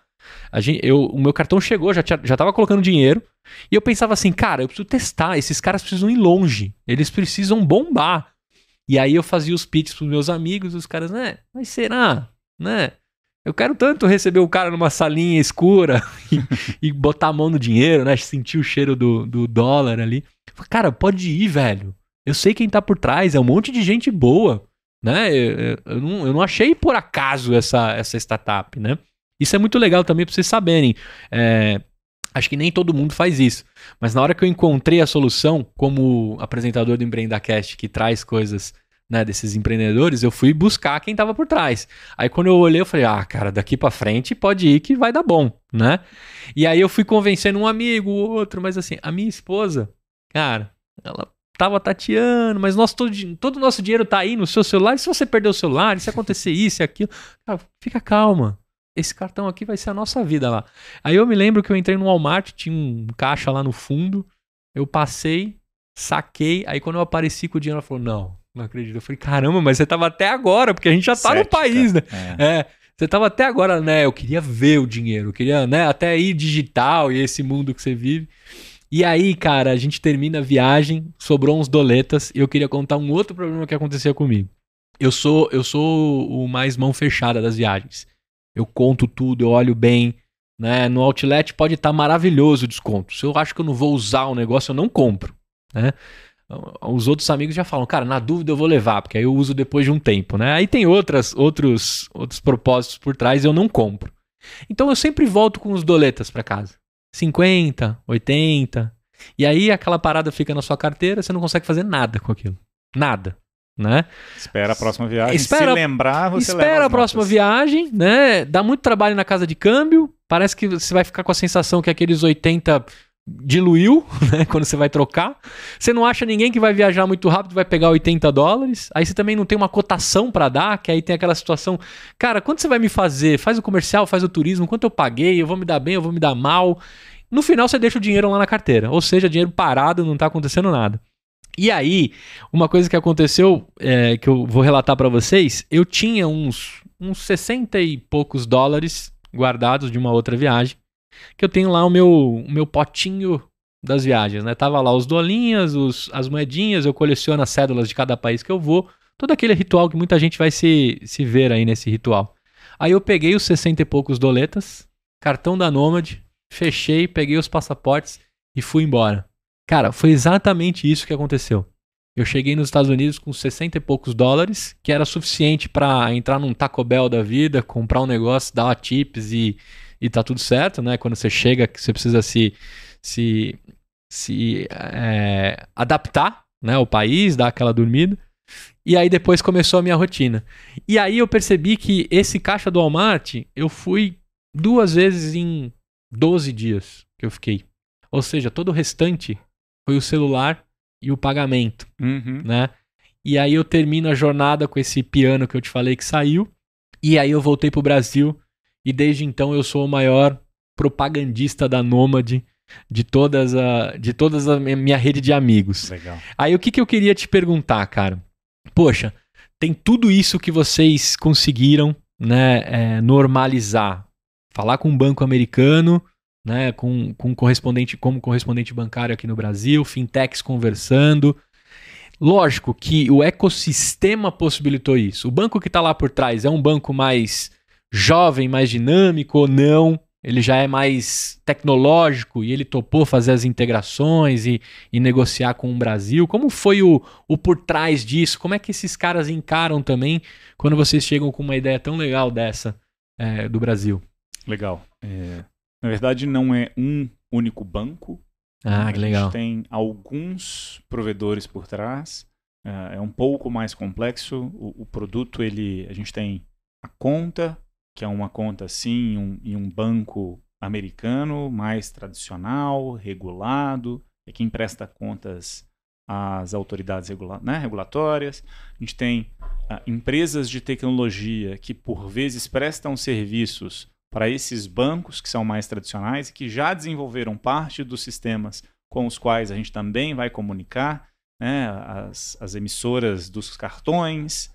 É, a gente, além de do produto mais de banco comercial, a gente tem produtos de investimento, a gente tem ah, carteiras que a gente faz a gestão, a gente tem hoje a gente oferece ações nos Estados Unidos, tudo em dólar, ah, índices, as pessoas podem investir, então a gente trabalha com, corretor, né, com, com, com corretoras que a gente chama B2B, que nos oferecem esses serviços para que a gente possa oferecer a experiência simples para o cliente de em alguns poucos cliques. Sou entusiasta, gosto da Apple, quero investir na Apple, posso colocar ali ou não. Quero um fundo de renda fixa, mais tranquilo, em dólar, que é parte do meu, da, da minha crença de diversificação. Então, tudo isso a gente também oferece. Uhum. Acaba sendo essa plataforma mais, mais horizontal. Então, não é um único provedor, acabam sendo alguns.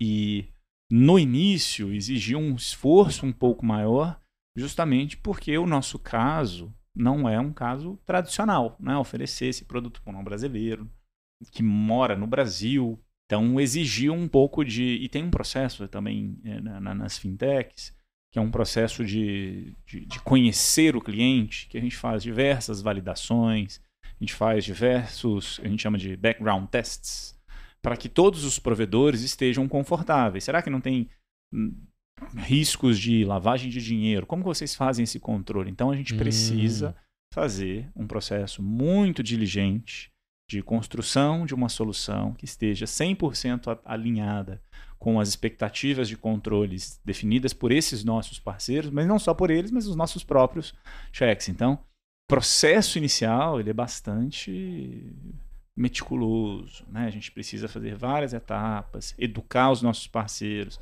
fazer diversos testes até de fato ter uma solução que seja segura, confiável, que todo mundo esteja de acordo. Então, o início ele é complicado. Sim. Depois de um tempo, aí você vai educando, vai construindo essa relação com esses parceiros e aí as coisas ficam mais simples, mais fluidas, mais escaláveis. Então, mas é um processo contínuo de para cada novo produto, para cada novo provedor, novo parceiro com o qual a gente trabalha, a gente vai construindo essa relação, entendendo quais são as necessidades de validações. E, e- e é um processo muito, muito de colaboração, né, da construção. Por vezes a solução ela não está pronta. Muito não é? conectado, né? Tudo, tudo muito conectado. Por vezes a solução não está pronta, a gente constrói do zero, né? Como a gente foi, como eu comentei, ele precursor em ter essa conta em um banco digital.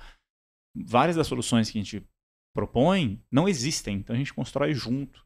Legal. Então é um processo assim. Agora, hoje certamente vai ficando um pouco mais fácil, né? Quando você Sim. vai construindo um posicionamento, uma história dentro da indústria, vai tendo mais aceitação. O bom também é que assim, né, todo mundo também está evoluindo, né? Parece que o amadurecimento do mercado financeiro como um todo vai evoluindo, né? A gente tem uma explosão do Pix aqui no Brasil e tantas outras coisas.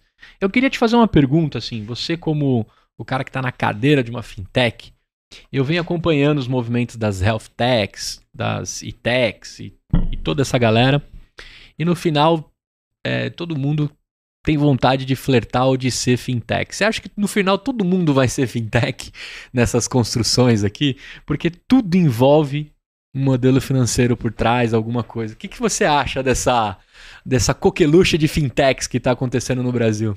Legal, acho que talvez responder de forma simples é quando a gente pensa em negócio, em uma empresa, tem um fluxo de dinheiro né, que passa para o funcionamento desse negócio. E o que tem acontecido é a evolução desse ecossistema, dessa indústria, que permite que empresas tradicionais possam oferecer soluções financeiras com muita base de tecnologia. E aí tem, tem alguns. Uh, algumas, alguns especialistas na indústria, alguns investidores que falam que ah, no futuro todas as empresas serão uma fintech. Acho que a gente precisa desmembrar o que, que, o que, que quando alguém fala isso, o que, que alguém está querendo dizer que todas as empresas serão fintechs. Você pode ter no seu negócio de podcast um produto financeiro que você talvez possa ali oferecer para clientes que, por exemplo, consumam seus produtos, Sim. que eles também possam oferecer produtos financeiros. Você pode oferecer né, possibilidades de monetização, etc. Então, o que tem evoluído é o que a gente tem visto muito é cada vez mais a possibilidade de negócios tradicionais se aproveitarem dos produtos de tecnologia financeiros e também oferecerem outros produtos financeiros para os seus clientes. Então, cada vez mais a gente vê a, a possibilidade de embedar, que a gente fala, né, de plugar dentro de soluções outros produtos. Então, sim, vai ser possível oferecer isso em tecnologia, de forma geral, cada vez mais vai ser muito, muito, né, muito fácil de ser consumida. E-commerce. No passado era super difícil. Hoje, hoje é muito fácil. Tem soluções Sim. simples de você criar o seu Next, próprio Next Finish tá, tá de pé. Exato. Exemplo, uh, Uber. Uber tem sido um caso mundial de oferecer produtos financeiros. Conta, cartão para os seus motoristas, por exemplo. Fazer o dinheiro rodar lá dentro, né? Exato. Então, o combustível. E aí, o Uber, a quantidade de cartões emitidos pelo Uber é maior do que a de muito banco mundial. Então, você, e aí, Uber pode ser considerado uma fintech, né? Ou você pega, por exemplo, um Mercado Livre, que tem ali o Mercado Pago e que tem vários negócios que vivem dentro da plataforma Mercado Livre. E também você pode oferecer negócios financeiros para essa plataforma. Então, lógico que eu estou pegando casos muito grandes, mas fazendo analogia, você Sim. pode transferir este conceito de usar essas empresas como distribuidores, originadores de produtos financeiros para suas bases. Então, sim, eu acho que cada vez mais a gente vai ver essa, essa rede né, de, de, de, de empresas que vão poder sim alavancar uma, uma indústria financeira, esse mercado, Sim. dentro dos seus negócios. Então vai ser possível. Agora, talvez eu vou me eximir aqui da responsabilidade de falar se elas vão ser uma fintech ou não. Tá. Sinceramente, eu não sei qual é a definição de fintech que a gente vai estar tá usando lá na frente. Então... Muito bem. Agora, cara, primeiro queria reforçar e agradecer. Eu sabia que hoje é um dia muito especial para mim receber você aqui. Eu estava eu tava atrás de ti para contar a história, para contar a história da Nômade, de bater esse papo super legal, super gostoso. Eu queria entrar agora numa parte que, que, que eu comento para os sonhadores aqui, para todo mundo que escuta, que é quando eu levo um pouquinho de cada empreendedor, de cada empreendedora que vem aqui. O primeiro é a gente falar de um limão, né? Um, cara, o que que, o que que deu errado, que foi para sua sala de fracassos ali, que você tem como aprendizados, para a gente também tentar não errar ou ficar esperto, né? E depois eu vou te pedir vou abrir minha mochila e você jogar algumas dicas. Mas começando pelo limão, assim, o que, que você tem dessa, dessa década de construção de grandes negócios, que você fala assim, puxa, Gu, aqui foi um, uma parada que eu aprendi né, na minha jornada. Você tem algum para destacar? Certamente, né? Então, Limão todo um, mundo tem, dá pra fazer malabarismo. É, um, são várias, vários momentos. Talvez eu fique me lembrando assim dos momentos difíceis, né? Que foram momentos difíceis. A gente olha uma jornada, é uma jornada que termina. Todas as jornadas podem ser jornadas do herói, né? Nossa, termina muito bem, mas tem um momento que foi muito difícil. E acho que certamente em 10 anos tem vários. Teve um que para mim foi muito difícil, que foi um processo de desligamento, né? Tem ciclos por vezes e teve uma, um, um momento muito muito difícil, que foi em um certo momento a gente estava ali com teve alguns momentos de desligamento, na verdade, infelizmente, mas ainda no Viva Real, antes de fazer uma fusão, a gente teve em um certo momento, a gente estava presente em talvez algo como 20 cidades, com equipe ali, né? A gente devia ter umas 600 para 700 pessoas distribuídas pelo país. E era, um, e era um modelo que tinha surgido na origem do Viva Real, de a gente expandindo e abrindo esses escritórios comerciais que iriam atender corretores imobiliários. E cada escritório ele era bastante uh, independente e responsável por vários aspectos. Era responsável por fazer a prospecção de novos clientes, responsável por fazer a, o relacionamento, responsável por fazer a cobrança. N funções. Que se você pega empresas tradicionais, a gente via que essas funções, muitas delas podiam ser centralizadas. Chegou um momento que a gente tinha esses escritórios super distribuídos e era muito ineficiente, porque a gente hum. tinha, acho que um exemplo, assim, cobrança, que é uma atividade cunho mais financeiro, descentralizado. Então a gente tinha em Fortaleza, em Recife, em Florianópolis, em Curitiba, em Belo Horizonte, em, né, em Campo Grande, em todas essas cidades a gente tinha cobrança. essas N funções, cobrança era uma delas, o que não fazia muito sentido. Então a gente chegou um certo momento que a gente precisou, vamos precisar fazer um freio de arrumação, está extremamente ineficiente, queimando muito caixa e faz sentido a gente ter dentro da, de, uma, de um único lugar, nesse caso a gente decidiu fazer em São Paulo, esse time. E aí a gente precisou fazer um desligamento aí de. E não era só essa função de cobrança, eram N funções. Precisou fazer esse desligamento aí de dezenas, quase 100 pessoas em um certo momento. A gente centralizou e aí criou uma estrutura mais eficiente em São Paulo. Então a gente recontratou na cidade de São Paulo algumas.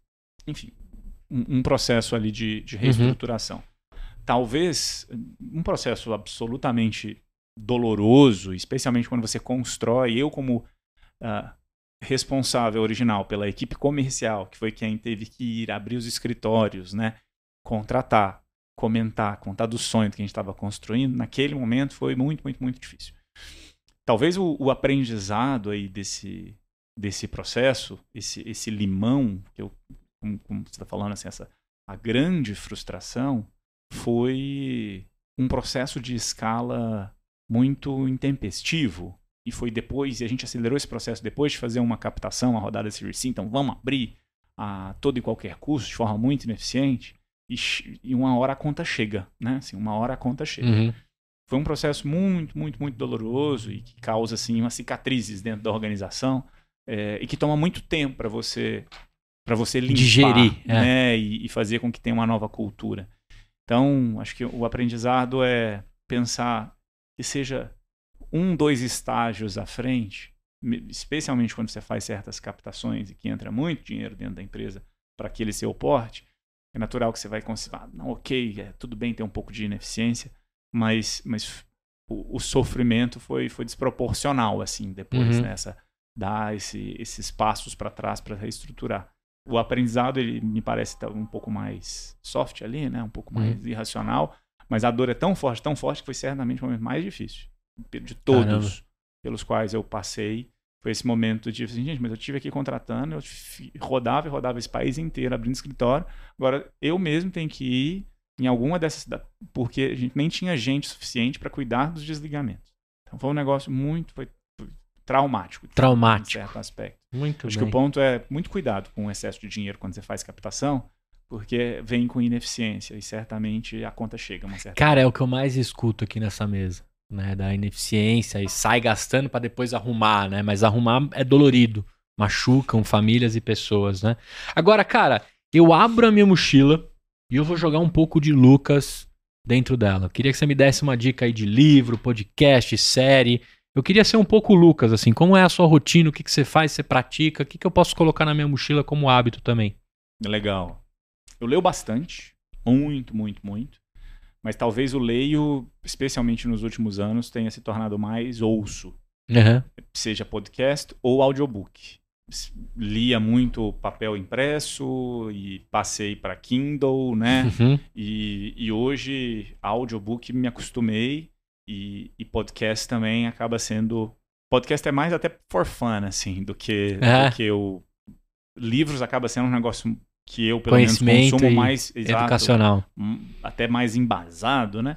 Podcasts. ah, tem um podcast de empreendedorismo que eu sou suspeito para falar, que é o Lati- Latitude. Latitude. Latitude, né? Que, sem o E no final. Que é o podcast do Brian, que foi o fundador do Viva Real, e que hoje ele tem a Latitude, que é um ecossistema de empreendedorismo para América Latina. E ele forma ali, cria essas turmas de, de colaboração e, e- e, ah, entre empreendedores, e ele, e ele traz empreendedores para o podcast. Legal. E, aí, então, me lembra muito o que a gente está fazendo aqui, mas é um dos podcasts que eu, que eu consumo. Show de bola. É, tem um outro podcast ah, de um fundo, que é um fundo que investe em startups dos Estados Unidos, que se chama A16Z. É a sigla do fundo, que é um nome muito estranhão e difícil de pronunciar, algo Uhum. como Andreessen Horowitz. E aí a, a sigla deles é A16Z, e eles têm um podcast que transita por, pelos N aspectos de empreendedorismo. Acho que são os que eu consumo ao redor desse conteúdo.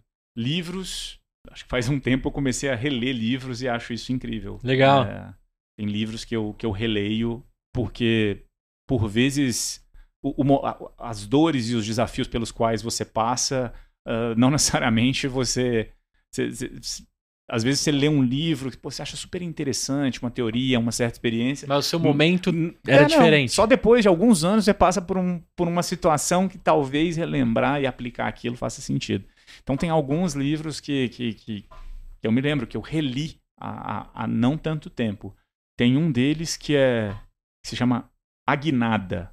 O, o livro em inglês, se eu não me engano, se chama Switch. E ele fala sobre como mudança é difícil e, e sobre o quanto a gente resiste à mudança. Ele cria uma certa analogia que ah, fazer uma mudança você tem que gerir aspectos emocionais, por vezes aspectos emocionais, aspectos racionais e o contexto ambiente. E, e você precisa lidar com, esses, com essas três variáveis. Às vezes uma mudança ela você pode ter todos os aspectos ah, racionais possível, mas é difícil porque exige um, um esforço emocional para você fazer essa mudança e como líder que você tem que por vezes mobilizar a organização inteira é super difícil você fazer mudança. Quando você está em uma startup crescendo, mudando o tempo inteiro, tendo que recombinar, é sempre mudar o tempo inteiro. Então Sim. esse livro ele, ele fala muito disso. Eu acho ele ele, ele muito A bom. É. E talvez um outro mais sobre gestão e construção de equipes ah, de sucesso é um livro que se chama As Cinco Disfunções das Equipes. E, e ele, é, ele é uma fábula, na verdade, ele é contado em forma de história. E, e ele fala dessas cinco disfunções. O autor é o Patrick Lencioni. E ele fala e ele fala sobre de um ponto de vista de, de assim, uma, uma pirâmide que você precisa construir e a- que são as- essas cinco bases para que as equipes tenham Legal. Então é bastante ah, bastante estruturado assim e uma leitura muito fácil, mas que eu acho extremamente valioso ali a forma como ele como ele trata e como agora que né eu tô há dois anos aí eu diria nessa nessa nova nesse novo time recentemente fez-se necessário eu relembrar algumas coisas e, e aí eu reli esse livro também. Que legal. Acho que esses são, são boas referências. Muito bom. Agora eu queria saber um pouquinho de futuro, né? O que, que a gente pode esperar da Nomad? Como é que a galera acessa? Como é que abre suas contas? Quais são os caminhos, né? E o que, que vem de futuro aí? O que, que eu posso esperar aqui ligadão no meu app para baixar de vocês e continuar consumindo? Legal. Então, o que está por trás segue sendo esse nosso entendimento, né, de que a gente vive em um país e tem uma moeda que é volátil e que a gente precisa ter uma forma fácil de se proteger contra essa volatilidade. E a forma de a gente fazer isso é oferecendo essa solução para você ter esses depósitos em dólar poder usar e rentabilizar isso de uma forma simples, uh, segura, né? E então essa, é, esse arcabouço aí ele segue sendo válido. O que vem pela frente são evoluções desses conceitos e produtos e serviços específicos. Então, estou saindo pela tangente aqui, mas uma remessa cada vez mais rápida, cada vez mais barata, eventualmente gratuita em algum momento, por que não? Porque a gente pode ter outros modelos de rentabilização desse negócio, um, um, um, outras formas de você poder usar cartão. A gente tem transferências internacionais e domésticas que já acontecem nos Estados Unidos, e crédito, eventualmente, é uma parte que está vindo. Então, isso está no roadmap mais para frente. E na parte de rentabilização, a gente já tem soluções de investimento, carteiras, uh, ações e afins, mas também em breve, tanto soluções de mais risco, produtos de uhum. alto risco, para muita gente que quer experimentar cripto e afins, mas também produtos de baixíssimo risco, de, né, de, rentabilidade, de rentabilidade automática, renda fixa e etc para que cada vez mais esses brasileiros que estão acessando aqui esse, esse mundo da nômade sejam realmente incluídos no sistema financeiro global e possam navegar Legal. no que a gente vê no longo prazo, que é um sistema de mobilidade financeira absoluta. Né? Longo prazo, por que não ter um, um, um único pote de dinheiro, um único ativo e a partir dele você poder usar nos Estados Unidos, no Brasil, em qualquer lugar do mundo que você esteja. A verdade é que o cartão Nômade funciona aqui também. Funciona no Brasil. Então, por que não usar Nômade aqui? Então, existem Legal. tanto produtos a serem evoluídos, usabilidade, própria educação, conteúdo é, para a gente trabalhar, mas a gente vislumbra um mundo no qual você não precisa ter N contas, porque cada vez mais a gente vai se tornando nômade e sim, a gente deveria ter uma solução que vença os desafios de navegar esse mundo que é transfronteiriço, que a gente fala uhum. aqui e lá. Não, mas por que a gente não pode ter um, né, um mundo mais fluido aqui? De, de, de, Voltar na época que a gente pagava em moedas de ouro. Pois é, e sim, se ouro está por trás, a gente entende que tem algum ativo forte, uma moeda é. forte, que hoje a gente está ao redor de dólar, mas daqui a pouco, por que não ativos digitais, seguros, que estão por trás de tudo, e que te permitam navegar e ter essa mobilidade financeira em qualquer lugar onde você esteja. Muito então, legal, muito cara. por vir. E você acha que eu posso, em algum momento, me deparar na Amazon comprando em crédito do cartão Nômade, assim? Mesmo que no roadmap mais para frente? Certo. Porque agora os, os sites americanos estão oferecendo o, o lance, né? Que o brasileiro tanto gosta, né? Americanos, venham conversar com a gente. A gente gosta de pagar em parcelas, a gente gosta de pagar em crédito. Né? Me parece que agora está explodindo nos sites deles essas possibilidades, né? Parcelamento, o produto de parcelamento tem surgido, né? Tem, é. tem uma certa um, uma moda, eu diria, aí nos últimos anos, talvez meses. Então, certamente, o pessoal está explorando algo que o brasileiro já conhece já conhece muito bem, é. há muitos anos. É né? A família Klein e a Casas Bahia ensinou a gente a pagar tudo parceladinho. Exato. Tem... O mercado e a indústria evoluem muitas vezes em ciclos, né? Parece que tem agora um, um, mundo um pouco mais complicado pelo que a gente tem visto aí com recessão, Estados Unidos, é, e outros fatores. Então, eu, eu imagino que os próximos meses, talvez poucos anos, a gente tenha momentos turbulentos no mercado. Mas sim, logo depois de uma turbulência, na verdade, o que a gente vê é um novo momento de oportunidade e aceleração. Então, sim, os próximos anos prometem. É isso aí, show de bola. O que, que você achou de gravar esse EmpreendaCast aqui, cara? Legal, cara. Eu sou super fã de conteúdos e de empreendedores como você que levam conteúdo e educação para todo bom. mundo. Então, sou, sou super fã. Muito bom. Adorei conversar contigo. Queria agradecer em nome de toda a comunidade de sonhadores, de sonhadoras. É, último pedido que eu te faria, se você não tiver o um nome, a gente conversa depois, mas quem você acha que, como empreendedor ou empreendedora, teria que estar tá aqui nessa mesa contando parte da sua história, assim, que eu possa é, tirar um pedacinho dele? Se não tiver agora, a gente fala depois, mas se vier algum nome na sua cabeça, cuspa agora. Rapaz, uh, deixa eu pensar. Posso soar um pouco pouco estranho. Gabriel Braga, fundador do Quinto Andar, que foi quem mais nos desafiou na época, eu diria, de Viva Real. Legal. E sou fã. Gabriel Braga. Vou atrás desse cara. De alguma forma ele vai sentar aqui. O Quinto Andar também é uma. Eu uso também. Né? Isso é muito bacana. É, são, a, gente tem um, a gente tem um Brasil muito muito forte, né, de empreendedorismo. Quando a galera, quando eu tava lá na Sul América, a turma falava assim, cara, o que, que você acha? Eu tô pensando em ir pro Vale do Silício lá, dar um rolê, conhecer as garagens e tal. Eu falei, cara, precisa ir tão longe para ver coisa legal, para ver empreendedor incrível, né?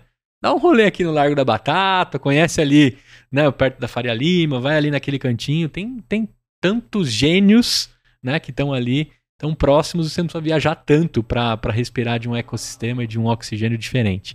Bom, obrigado pela indicação. É, para galera baixar o aplicativo Nomad. Né? Nomad sem o E no final. Sem o E no Se você final. for Nomad no Apple Store, na, na Google Play, uh, você consegue baixar. Tem um site para quem às vezes quer, né, sente um pouco mais, quer mais informação, é Nomad Global. Então, .com.br. .com, .com. nomadglobal.com.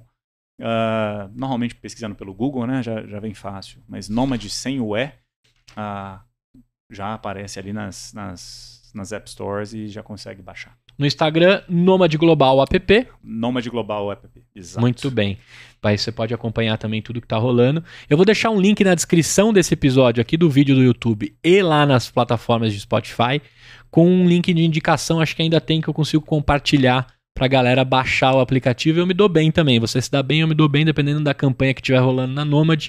Tem umas coisas muito legais. Fica ligado que agora, em novembro, na Black Friday, eles fazem umas paradas muito legais. A última Black Friday da Nomad foi muito bom, eu aproveitei, né? Então fiquem ligados aí, vale muito a pena. Se você tá planejando viajar, tá planejando morar em outro lugar, tá planejando de alguma forma ter mais liberdade financeira e mexer num pote só de dinheiro pelo mundo todo, com certeza a Nomad é a melhor escolha para você. Lucas, obrigado demais. Pode dar um tchau pra galera ali. Não, obrigado, Gustavo. Obrigado, pessoal. Prazer estar com todo mundo aqui. Sempre à disposição para ajudar a falar de empreendedorismo, inovação. Sempre muito legal. É isso aí. Uma forma leve e gostosa. Eu vejo você no próximo episódio, numa próxima segunda, terça, quarta, quinta, o dia que você estiver adquirindo conhecimento. E vamos para cima. Até a próxima. Tchau!